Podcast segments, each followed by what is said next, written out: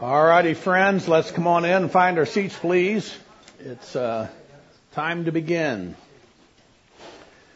Uh, my name is Randy Patton, and it's uh, my privilege to be one of your instructors this weekend. It's a great joy to be back at uh, Calvary Bible Church, and I had the privilege of speaking here on the Sunday services about a year ago, and uh, also after being at the training in Granbury.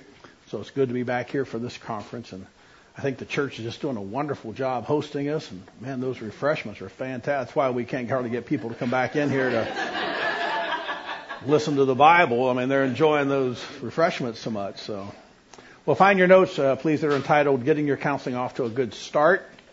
And with our notes in front of us and this very important topic in front of us, let's pray and ask for God's help. Heavenly Father, thank you for this uh, wonderful conference and for the excellent job the church is doing in caring for us. Uh, I ask now that you'd help each of us to do our best in this uh, particular session. Help me to teach in a way that's clear, that's uh, precise, that's truly equipping for these brothers and sisters. And I pray for them that you would help them to listen attentively, and I pray that you would fill their hearts with hope that they can provide biblical counseling and that some of the suggestions that are made would help them to be more effective. I ask this for your honor and glory. In Christ's name, amen. All righty, our subject is getting your counseling off to a good start. How you start a counseling case influences how you finish. An awkward, stumbling beginning frequently hinders the counselor's effectiveness. It adds to the nervousness he may already be experiencing and it may cause the counselee to question the competence of the counselor. This workshop is designed to aid biblical counselors in developing procedures that will assist them in getting off to a good start as they begin formal counseling. Practical suggestions regarding subsequent sessions will also be provided Preparation is the key. And what I want you to do is underline that sentence. Preparation is the key. Draw a circle around it, then put stars beside it. That's the takeaway. Preparation is the key. And I'm going to talk to you about preparing yourself in multiple key areas. First of all, getting your counseling off to a good start begins with you preparing yourself for the counseling process.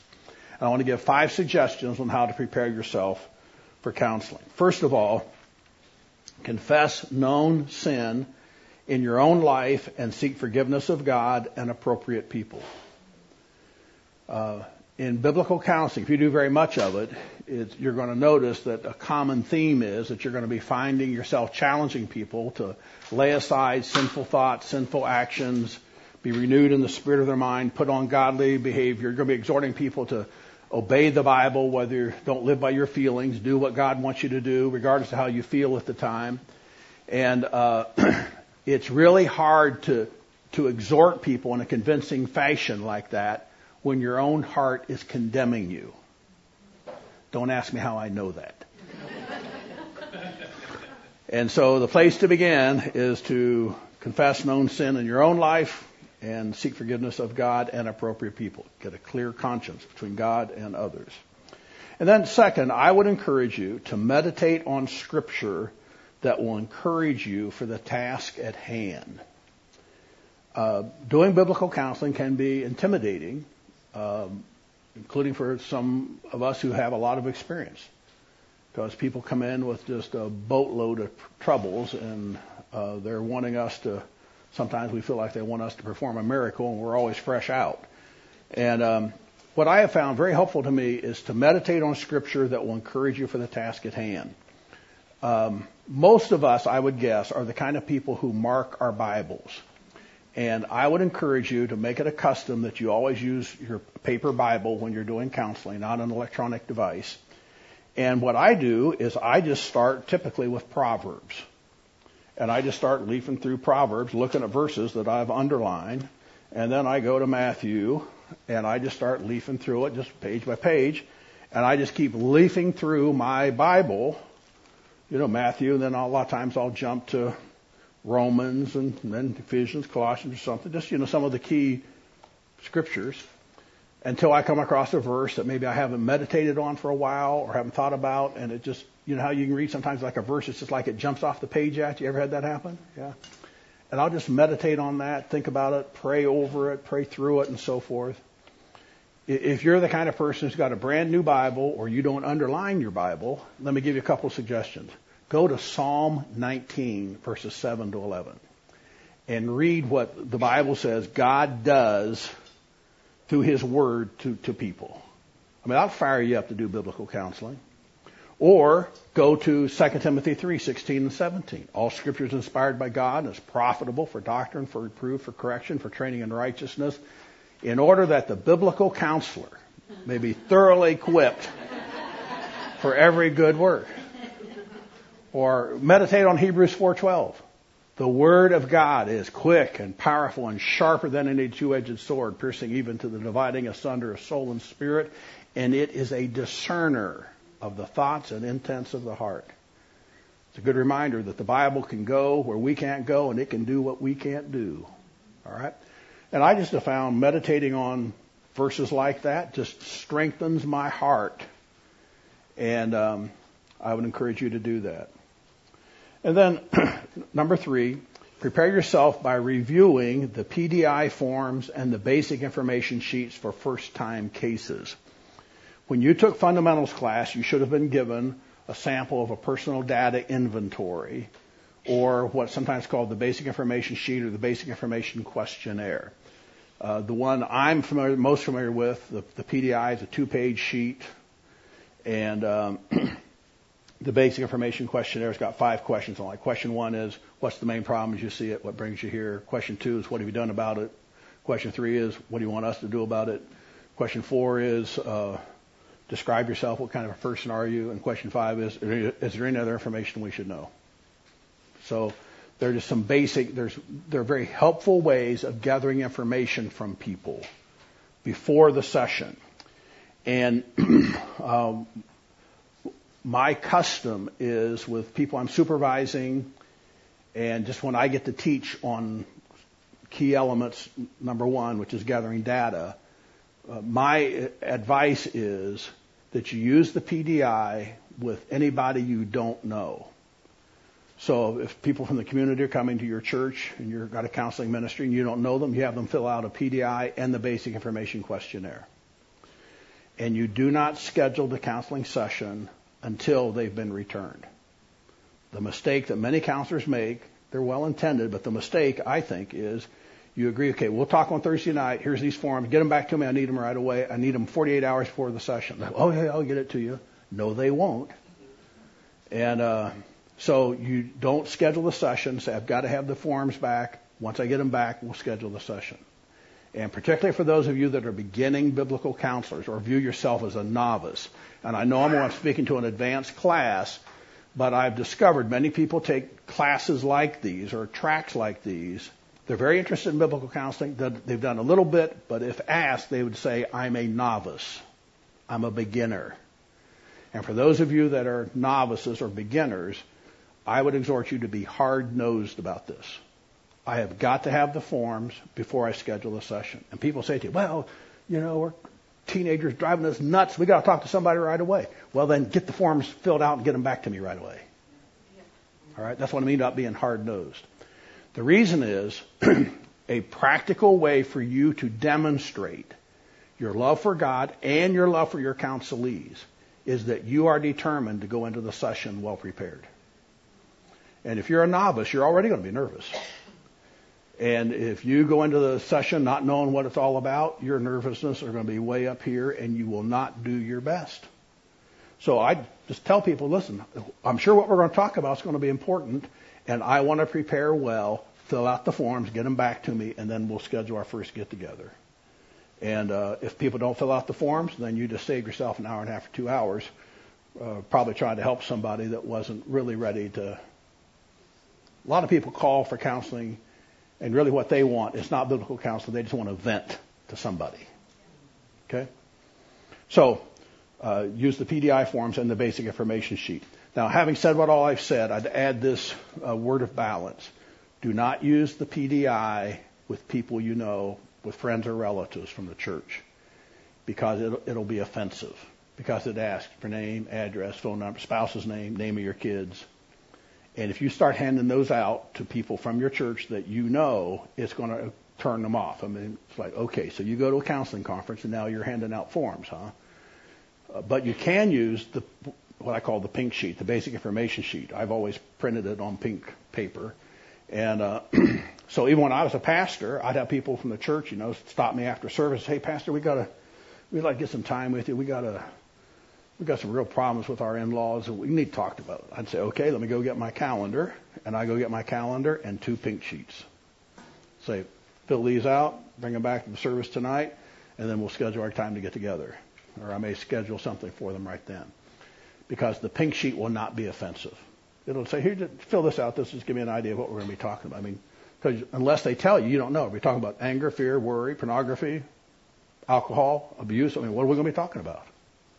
And especially again, if you're not a veteran, skilled, or uh, say a veteran counselor, you need that to help you get well. So prepare yourself that way. Then point D in our outline Review your notes from previous sessions if this is the case in progress. And for those of you that have active, ongoing counseling ministries, and if you group your counseling, and I think there's wisdom in doing that, so like you're trying to do all your counseling on Tuesday afternoon, Tuesday night, you know, just session after session, if you're not careful, you can make the mistake of talking to Jerry and Connie only about 20 minutes into the session to realize this is Kenny and Shirley. Don't ask me how I know that one either. so, uh, review your notes from the previous session and get your head with who you're talking to. And then point E, evaluate your performance in previous sessions and determine appropriate adjustments. There is a tendency sometimes if counselees are not changing and growing for us to conclude that the problem is on that side of the desk. And oftentimes it is, but not always. And sometimes uh, just the way we're seeking to minister to somebody is not as wise and prudent as it ought to be. And I'll tell you about one of my uh, one of my failures with the counseling. I had a couple come in for counseling. I, when I was on staff at Faith Church in Lafayette on their Monday training program, and they had a wonderful counseling ministry to the community. So I don't, I've never lived in Lafayette, never been a member of Faith Church, but I've, for 24 years, I was a part of their counseling training on Mondays. And uh, this couple comes in, they were assigned to me, and it's a couple where the, the man is significantly older than the wife, and it's either the second or third marriage for one or both of them.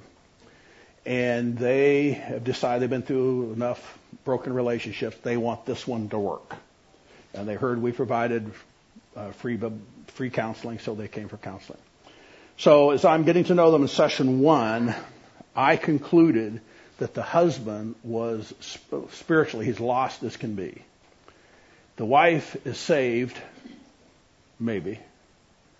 And so I chose to give them scripture reading assignments in the Gospel of John, which is what I would advise people to do when you're trying to evangelize somebody. And the typical assignment is, the way I do it, is Read in the Gospel of John three times this week.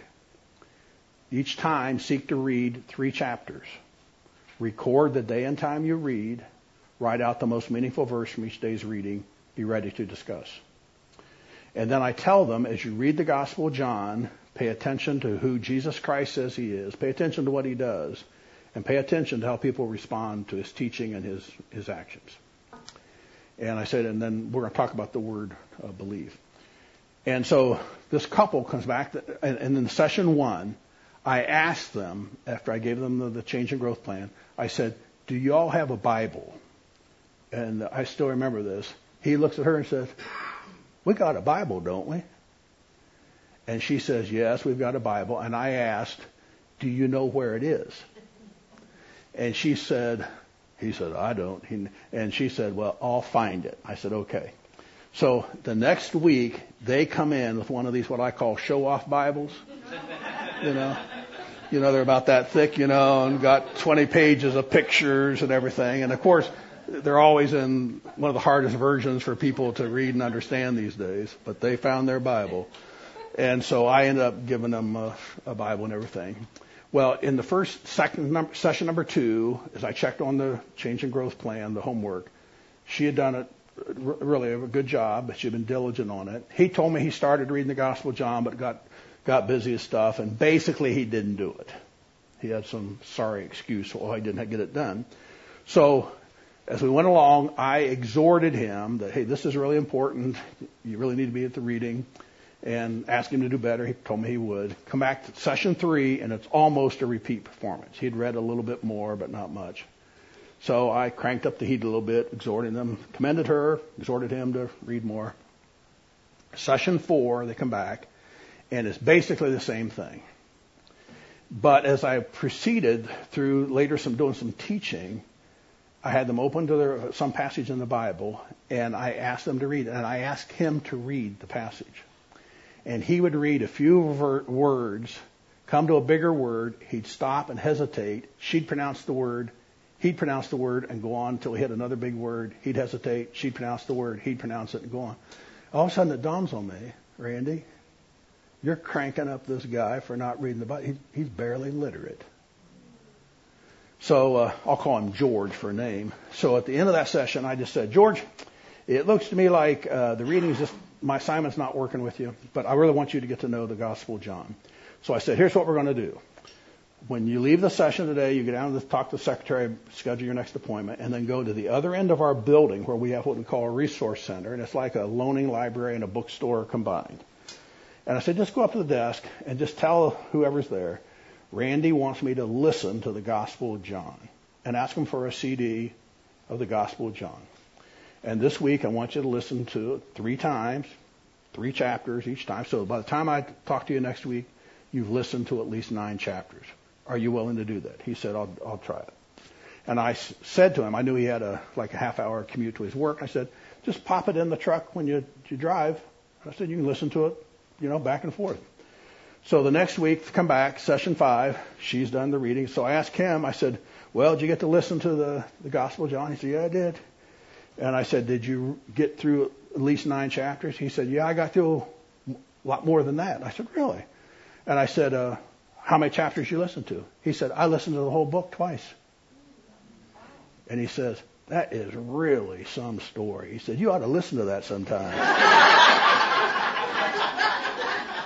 I said, let me write that down. I don't want to forget that.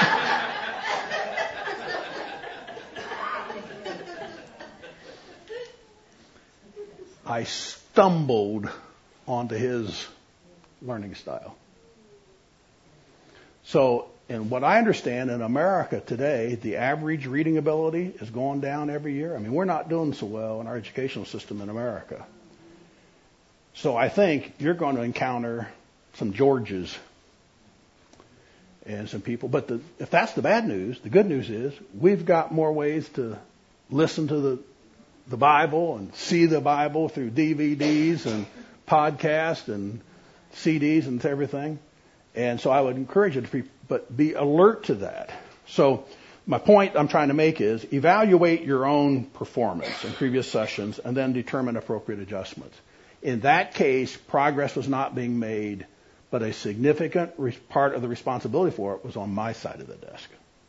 So, okay, prepare yourself. Now, let's move on.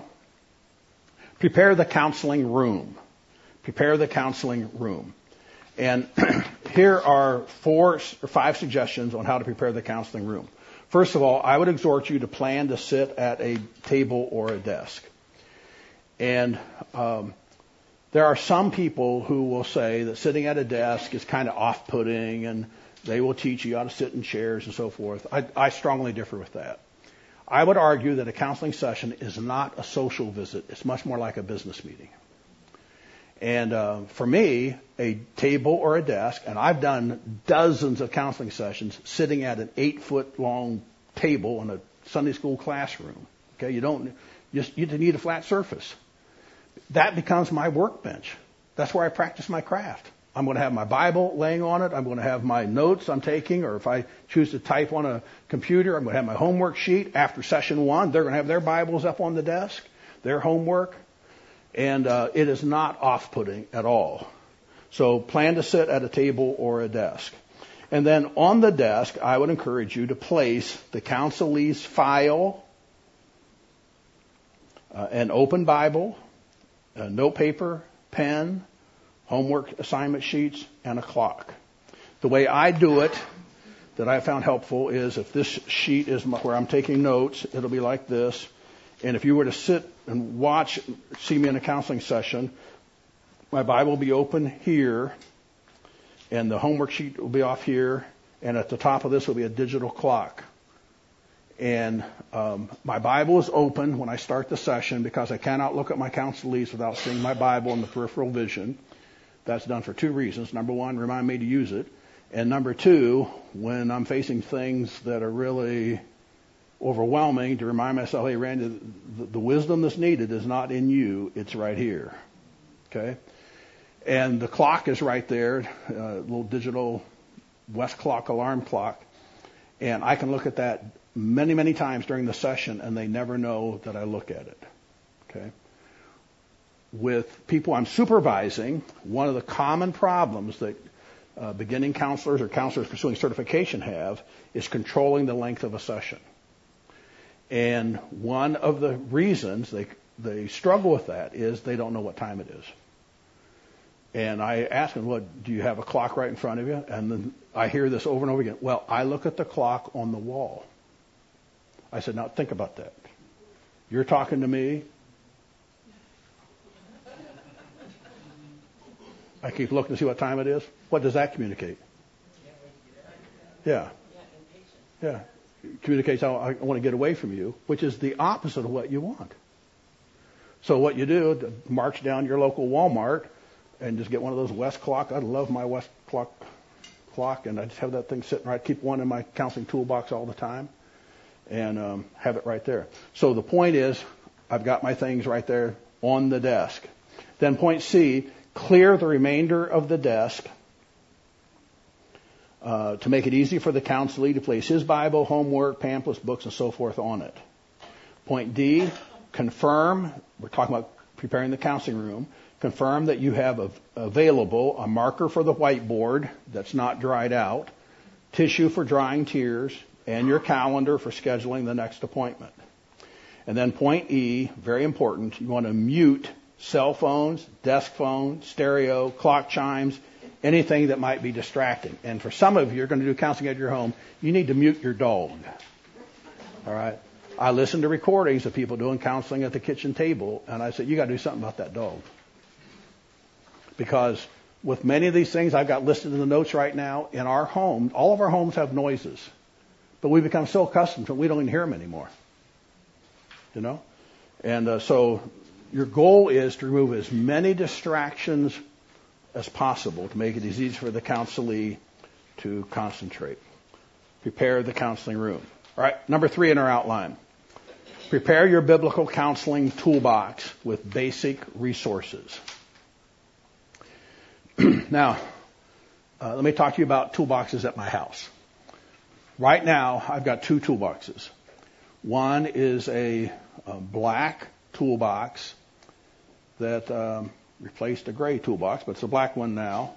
And in it, I have my favorite hammer, my favorite pliers, channel locks, long nose pliers. I've got some uh, electrical tape and just some other screwdrivers and some other basic tools. And at our house, when something goes wrong, I go get my black toolbox, pick it up, and I can fix a lot of things around our house with what's in my black toolbox. But occasionally, there's other problems of a significant nature where what I need is not in my black toolbox, so do I go to my big red toolbox. It's got multiple drawers, it's on wheels, and it's got all kinds of tools in it that I don't use very often. But when I need them, I need them bad. All right, do you understand the difference? What I'm talking to you about right now is the equivalent, your counseling toolbox that's the equivalent of my black mobile toolbox. For those of you that are not on a church staff, uh, your counseling is probably going to be done in a variety of places. You know, uh, this week you may be in the associate pastor's office. Next week you may be in the sixth grade boys Sunday school classroom, and the next week you may be at your kitchen table. And uh, so you're going to need a mobile toolbox. For those of you that are pastors, then typically pastors schedule their counseling at the church in their office, and they got their stuff right there at hand. So um, in my current circumstances, um, I my office at home is in our basement, but I never count. I've never done any counseling there. Always, we always do counseling upstairs at the dining room table. So when I'm going to have a counseling session, I grab my mobile toolbox and march upstairs and set it down to the left of my seat and open it up and pull out my stuff and get uh, get uh, get set up. So here's what I want. Here's what I would encourage you to put in your mobile toolbox. First of all, you need to have a Bible to loan or give away. And many churches already have those but you need to get one or two that you have at hand, but have one in your toolbox all the time. And I have learned that when you ask people, just like the couple I was telling you about earlier, ask, do you have a Bible? And then you want to ask them, what version is it? And many people either have a show off Bible or they will have a Gideon Bible, which is going to be King James Version. And I grew up, memorized a lot of verses from King James, but it's also the hardest version for people to understand these days. The other thing they'll have is they won't have a Bible. They'll have a uh, something like the Message, which is it's not a translation; it's more of a paraphrase. They have the Living Bible or something like that. So you want to ask them, do you have a Bible? Yes. Do you know what translation it is? And typically, if people cannot tell you what their Bible translation is, it indicates they don't read it very often. They're just really not that familiar with it. So you want to have a version to give away. And ideally, it ought to be either the version you use and or the one that's used at your church. Okay? So have a paper Bible to loan or give away. And then I would encourage you also in your biblical counseling toolbox to um, put pamphlets by Jay Adams that are in the What to Do When series regarding marriage, anger, fear, worry, depression, and habits. Here's what they look like. And they're inexpensive. You can buy them for your church. You can buy them in bundles of 100, and it's cost like 30 or 33 dollars. So they're like 30 cents a piece, 33 cents a piece. You can get them at discounts. And uh, at the church I pastored and at Faith Biblical Counseling Ministries Lafayette, we just gave those away. I mean, the cost is so minimal, we just gave those away. Oftentimes, these are what I use in my first uh, homework assignment. I like to use these because they're not intimidated. These are 8.5 by 11s or 8.5 by 14s printed on both sides. They're not intimidating. They're, inexpensive. You can give them away. But they deal with the six most common problems that people face in life. And uh, if your experience is at all like mine, uh, the one on the right, what to do when your marriage goes sour, I will use three times as many of that one as I use of the others. But most of my counseling was marital. And that's, that's why. So get these. They're very inexpensive and they're just tremendous. Uh, in fact, with all the people I supervise, I expect them to read these. And then point C, I would encourage you to buy select booklets. And let me just show you some of my favorites. And we're blessed in our day and time right now with wonderful, there's, just, there's such a surge of excellent writing in the area of biblical counseling and so forth. It wasn't always that way. But now right now, there is so much available that very few people have enough money to be able to afford to buy all of it, and nobody has time to read all of it.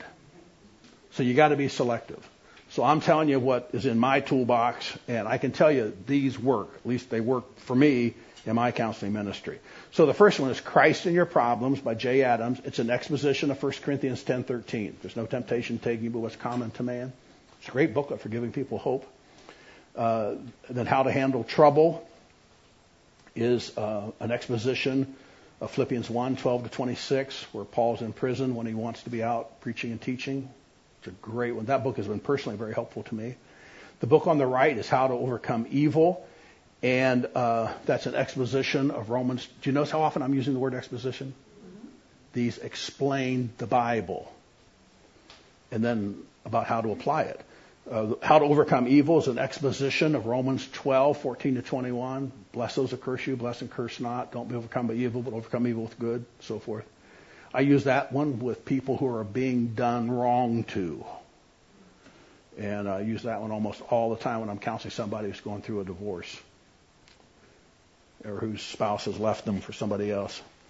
Uh, here's a couple others. The book on the left, Help, I Want to Change by Jim Newheiser. That's, that's become my favorite book when I want to teach progressive sanctification.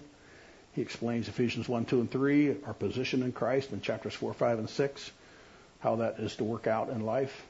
The book on the right, You Can Trust God. Um, my supervision assistant, uh, a lady in Jacksonville, Florida, Lisa uses that a lot to give people really hope early on. And I've grown to really appreciate that book. Some of you have read the, his book, um, uh, Trusting God Even When Life Hurts. But, you know, that's a, that's a heavy read, and I found most counselees can't get through it. This is just a summary of it. But it just, it's designed to give people hope and encouragement. So select uh, booklets. And then point D, in your counseling toolbox, I would encourage you to put some books that are frequently used for homework. And here are the ones that I keep in my uh, toolbox. One is Finally Free by Heath Lambert, and that's the book that um, is excellent to use with people struggling with addiction or enslavement to sexual sin. The Gospel Treason by Brad Bigney is um, one to help people understand the matter of idols of the heart. Very, very helpful. The book on the left, Just Do Something by Kevin DeYoung, deals with um, decision making and the will of God. How do I know if God wants me to, to move or get a different job or so forth? And it's a short read. He's an excellent writer with a great sense of humor. And it, it is so helpful. Um, the book on the right is just, excuse me, is uh, Putting Your Past in Its Place by Steve Viars. The fact is, we all have a past, and some of our counselees got a really big past. I mean, their hall of shame is big, and they want to know how to how do I think about that. And this book is tremendous. Uh, again, these are books that I require. Everybody I supervise, they are required to read these and required to try to use them with a counselee. And consistently people say, Randy, thank you for making me read that book. That was so good for me, helped me to figure out some things from my past. And when I use it with my counselees, it's just like they get so much hope and perspective. It's just wonderful. And then uh, Strengthen Your Marriage by Wayne Mack. I, that's the book I've used more than any other single book in helping in doing remedial marital counseling. It's just tremendous. And uh, today at lunch, I had the privilege of having lunch with the pastors today, and we were talking about that book, and I said there are three things I love about that book. Number one, it's written in a detailed outline, and you, if you follow any of my teaching, you know I like outlines. Number two, the, the order of the topics is just, I mean, it demonstrates Wayne Mack was an experienced veteran counselor when he wrote that book. I mean, like, he calls them units, not chapters, but unit one is understanding God's purpose for marriage. Most people, Christians, don't have the foggiest idea what that is, which helps explain why they're in the mess they are in in their marriage. And it's interesting, the longest chapter in the book is on parenting. The next longest chapter is on communication. And in our culture, where there's so many your kids, my kids, and our kids, so many blended families, if you're doing marital counseling, inevitably one of the issues that's going to have to be addressed is parent-child relationships. This book is just tremendous.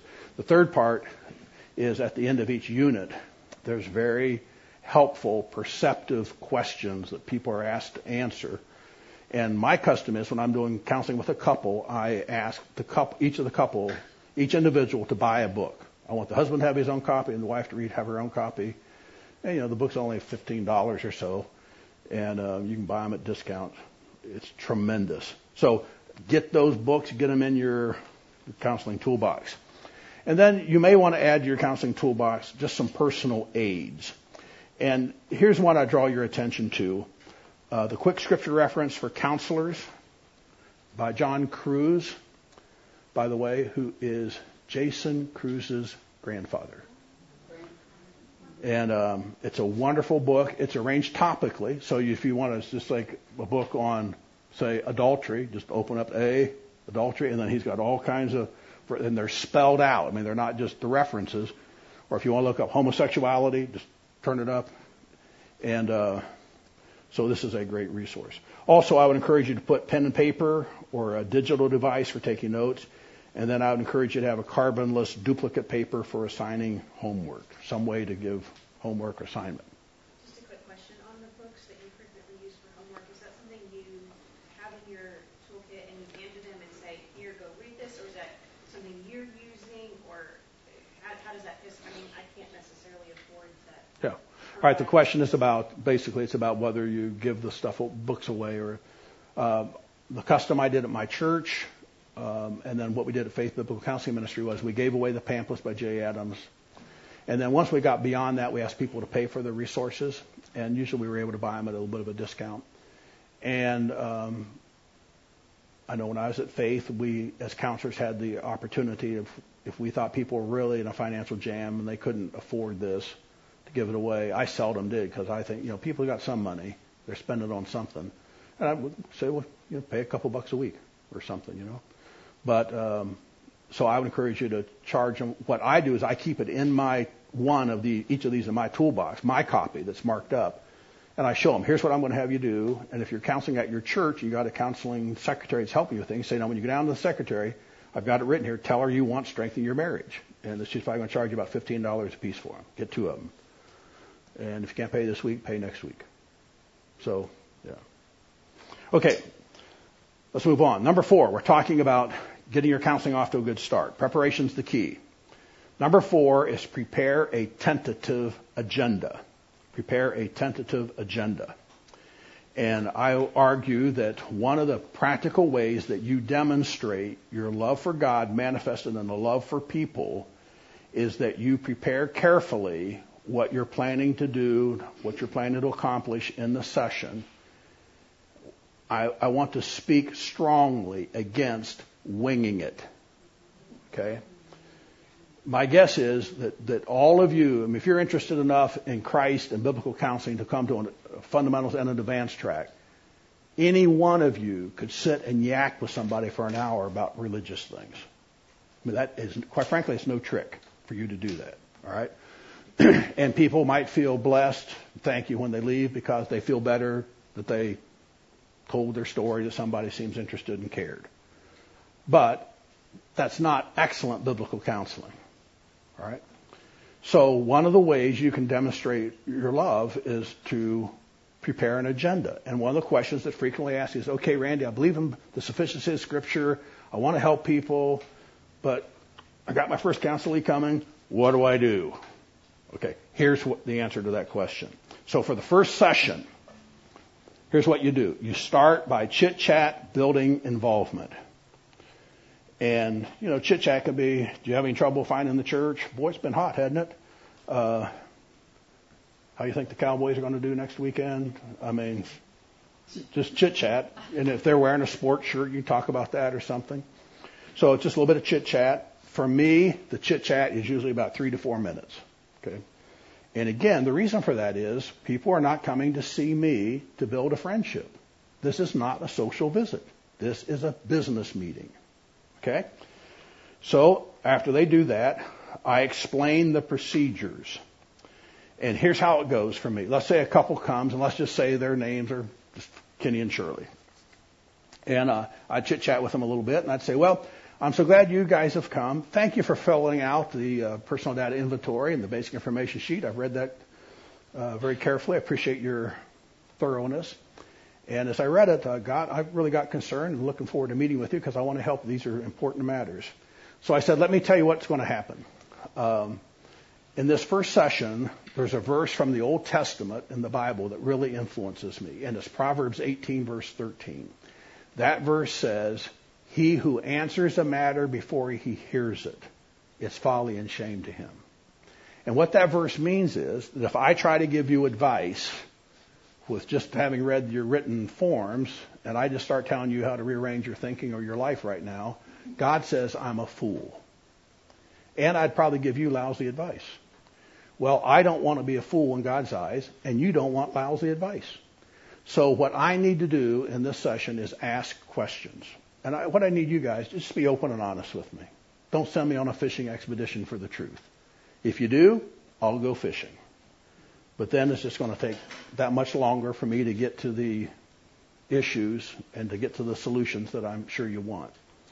And I said, uh, after I ask some questions, and that'll probably take us 45 minutes or so, and then I, my goal will be, before we end our session, that I'll be able to give you some, at least some initial direction to get us headed toward long-term solutions.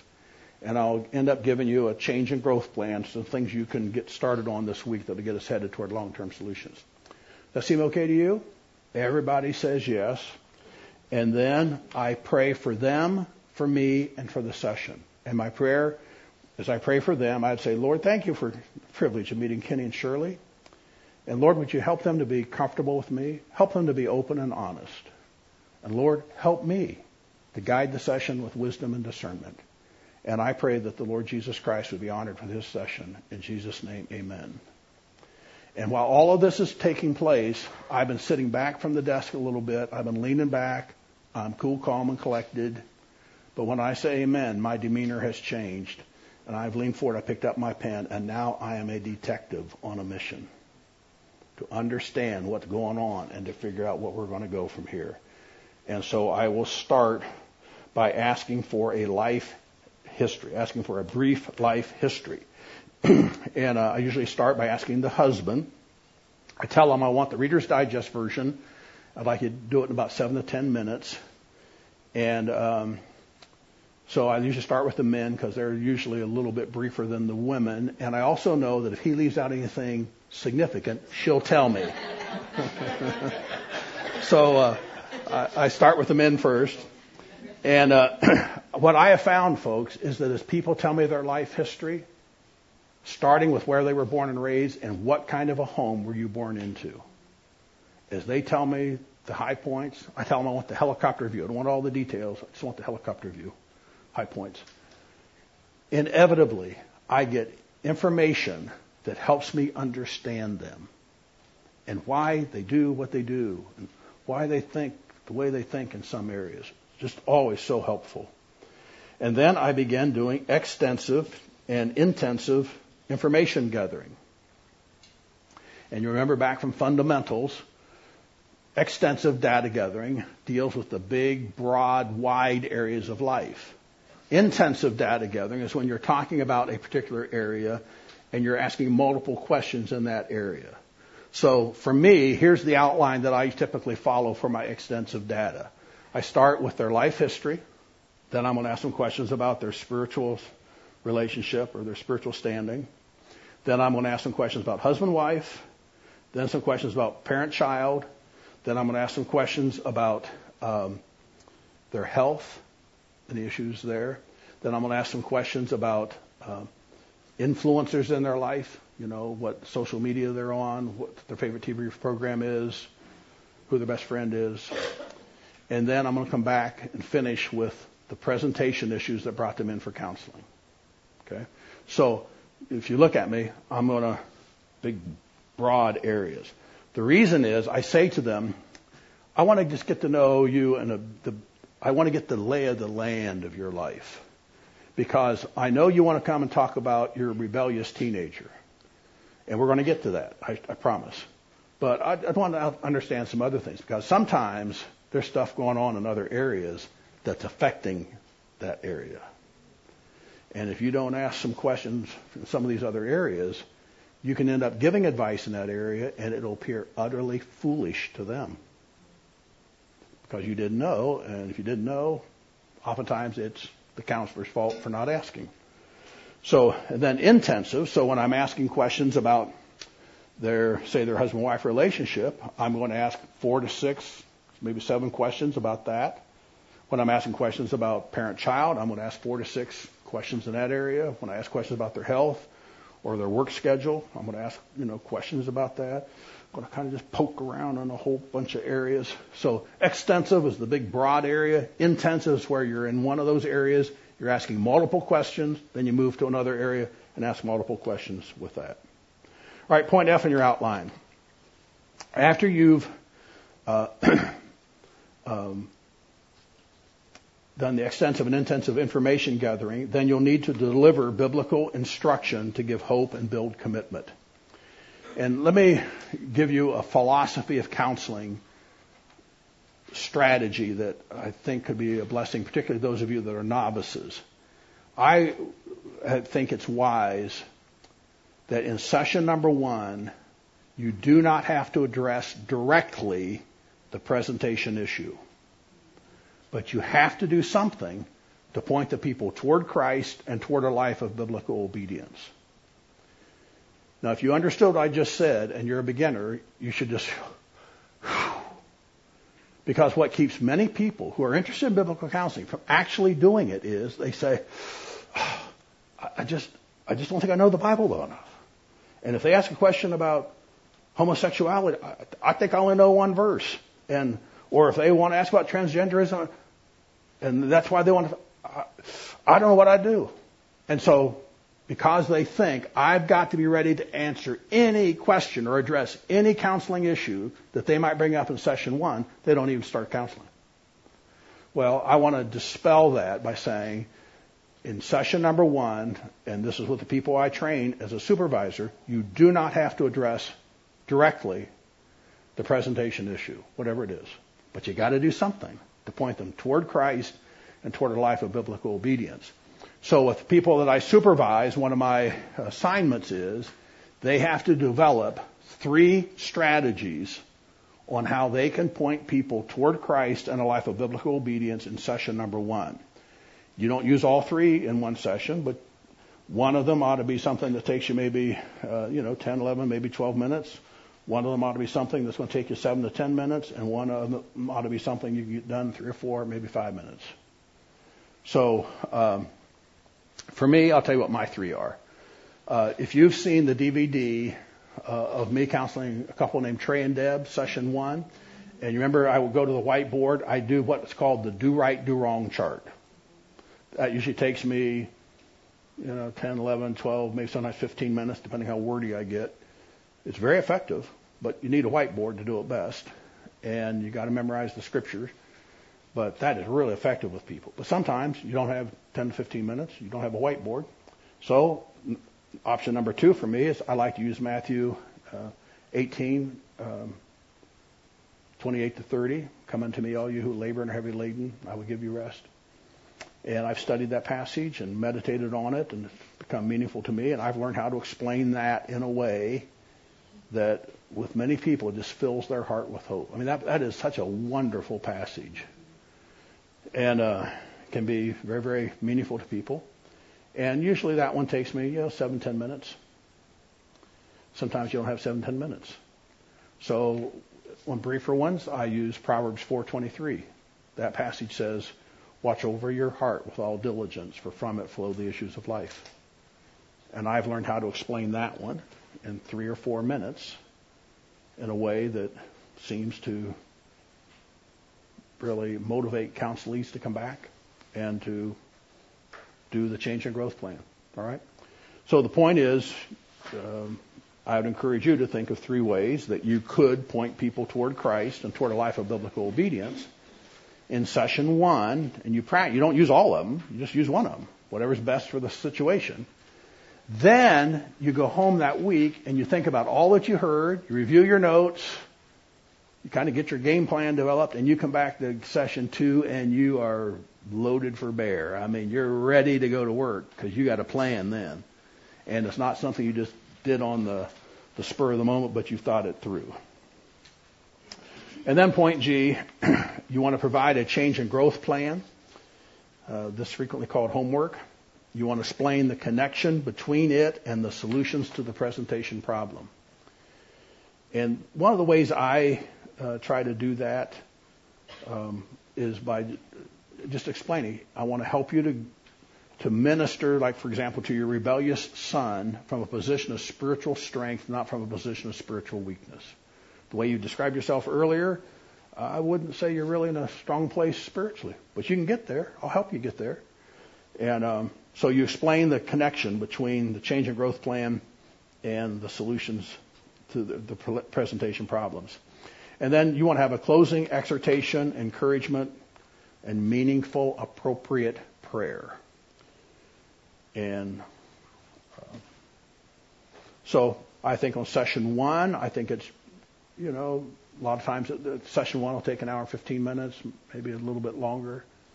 Uh, but if you follow that plan, I mean, if you're wondering what do I do in session one, here's the plan. And then uh, just you go through and map out how much time you want to spend in each one. Okay, let's say you did that, the counselees come back, so now you've got a session that's in process. What would your agenda be for that one? All right, here's a suggested agenda. Chit chat, building involvement. You want to pray for them, for you, and the session. And then you, uh, point C, evaluate whether to pursue your agenda or if it needs to be modified.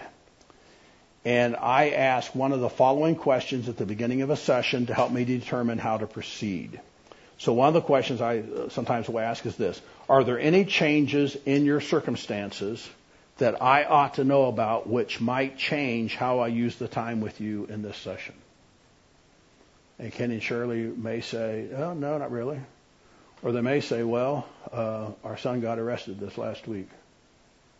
That's probably going to change the agenda some.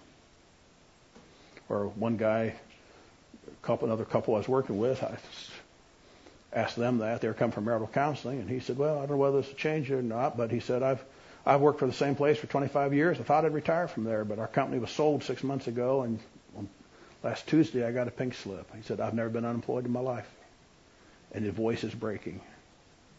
That changed the agenda. See, but if you don't ask, a lot of times you don't know. Uh, or another question is, I like to ask this one. How did what we talked about last session help you this week?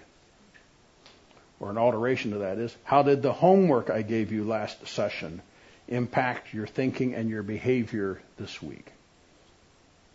I like those questions that get it focused on change. So, you evaluate whether or not to pursue your agenda. Then point D, you carefully review the change and growth plan with clarification and application of what the counselee is learning. Uh, one of the tendencies that I see as I'm supervising people, there's a tendency just to say, okay, did you read the Bible three times? Okay. Uh, did you read or memorize this verse? Okay. And it's like you're just going, no, no, no, no. What you want to do is, did you read your Bible three times? Okay. Tell me about the most meaningful, tell me your day and time when you read. And what you want to encourage your counselees to do is go home from the session and start reading their Bible, you know, the next day.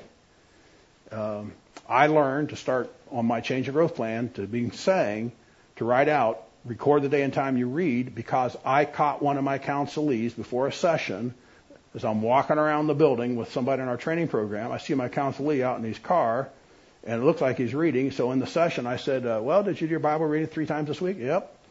And I asked him, I said, when did you do your reading? He said, well, I read it last night. He was reading Matthew 5, 6, and 7. He said, I read it again this morning. And then I finished it this afternoon. I said, Were you just finishing out there in the car? Yeah. I said, Well, that's not what we're after. You're cramming for the exam. We want life change. Why don't you start reading tomorrow? And then maybe the day after that. Ideally, we'll be working toward reading every day. But so carefully review the change and growth plan. And then deliver additional teaching if necessary. Um,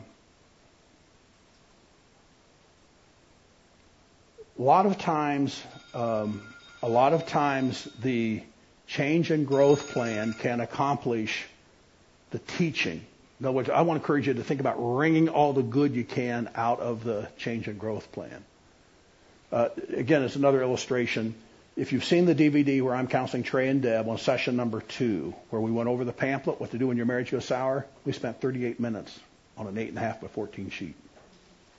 That's an illustration of trying to wring all the good out of it you can. There, and if you watch that, I think there was good, helpful interaction with them. So deliver additional um, teaching if if needed. And then point F, provide an updated change and growth plan. Seek to motivate the counselee to diligent effort. Um, I think there's value in telling your counselees what we're working on is important, and it's probably going to need 30 minutes a day from you. And are you willing to give 30 minutes a day to working on this at least?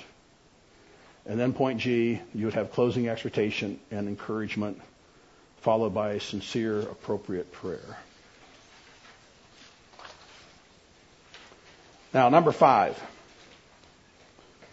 prepare a tentative change and growth plan. One of the questions that frequently comes up is, okay, I, I understand, you hear you teaching about homework. What, what should be in it? Here is the framework I would encourage you to use around which you build your homework. There ought to be strategic scripture reading. There ought to be meaningful scripture memory. There ought to be loving, um, or point C, helpful theological reading that explains biblical principles and application pertinent to the presentation problem. And then point D, you want to have loving deeds or acts of service. E would be church attendance and note taking regarding the lesson or the sermon and its application to his life, and fervent, focused prayer. Just a quick word. Um, years ago, I did some extensive reviewing of some of my counseling. I was trying to figure out why is it that some people I counsel go on for Christ after graduation, and why is it that some people, after I've counseled them and I graduate them, they go on for Christ for six weeks, six months, and then they make a big old U-turn, and I hear they've gone back to the old ways. And that's very discouraging. And I tried to figure that out, and I reviewed a bunch of my cases, and I concluded that the ones who I graduated and who went on for Christ, and I met them when I got to speak in their church or at a conference or something, years after I counseled them, I concluded that the reason people went on is that over the course of the counseling, I had helped them develop spiritual disciplines that carried them forward. With the ones that made the big old U-turn, I failed to get them to form the spiritual disciplines. So, my advice to you is when it comes to the change and growth plan, begin with the end in mind. And for me, the end in mind, what I want from each one of my counselees is they've become disciplined in these six areas right here. So from session number one, I'm building the homework around that. So for example, strategic scripture reading, I'm going to start by asking the person to read their Bible three times this week. Now you'll say, well, they ought to read the Bible more than that. I know. But I encourage you, ask your Christian counselees, how many times did you read your Bible last week? And then ask them, and how many times did you read your Bible the week before that? I've asked that to dozens and dozens, maybe hundreds of counselees professing to be Christian, and the most frequently given answers to those questions are zero, one, and two. So if I'm getting to read the Bible three times, for most Christians, that, that's going to be an improvement. And then after they become habituated to reading the Bible three times a week, then I'm going to ask them to start reading the Bible four times a week. Then later I'm going to ask them to start reading the Bible five times a week. And my goal is by the time they graduate, they're reading the Bible in a meaningful, systematic manner five times a week. Okay? But you got to start somewhere. And same with meaningful scripture memory and so forth. Okay, we got to move on. Number six, how to get your counseling off to a good start. Number six in our outline, prepare the counselees. And here's two suggestions on that. Number one, greet the individuals warmly and optimistically. I mean, if you've been meditating on the scripture, like I suggested at the beginning, and you're thinking, you know, um, God's going to be at work here. I'm going to use the scriptures. It's quick and powerful and so forth. Uh, there ought to be a, a smile. There ought to be some optimism about you. There ought to be some excitement about seeing what's going to happen. And then uh, point B, communicate hope and encouragement by your demeanor. One of the stories I like to tell is years ago I supervised a lady from here in Texas somewhere, and um, after she she did a nice, really nice job, and after she finished, I encouraged her to you know give me an update in a few months on how things are going along. And she sent an email six, eight months later and um, gave me an update on her counseling and thanked the, the NANC staff for what had been done to help her through the whole process. And in one paragraph, she just says, Randy, I know it won't always be this way, but I was driving to the church this morning, and I've got four cases today, and she says uh, they're all moving forward in a good way. I know it'll always be this way. And she said, it just dawned on me. God has given me a front row seat to watch him change people's lives. And she said, I was, I was driving through my tears. Just, my heart was so full about what I get. Well, if that's your perspective, then when you go to meet your counselee in the, the waiting room, that, that ought to show, right? So greet them warmly. Well, here's my closing exhortation. If you do these things, if you prepare, preparation is the key. If you prepare, then you'll be able to say, or I will say to you, you are prepared. Now minister God's life changing word to hurting people. Preparation is the key. So, thank you for your good attention. We're right on time. I look forward to seeing you tomorrow, and I got a couple sessions with you that I'm quite excited about. So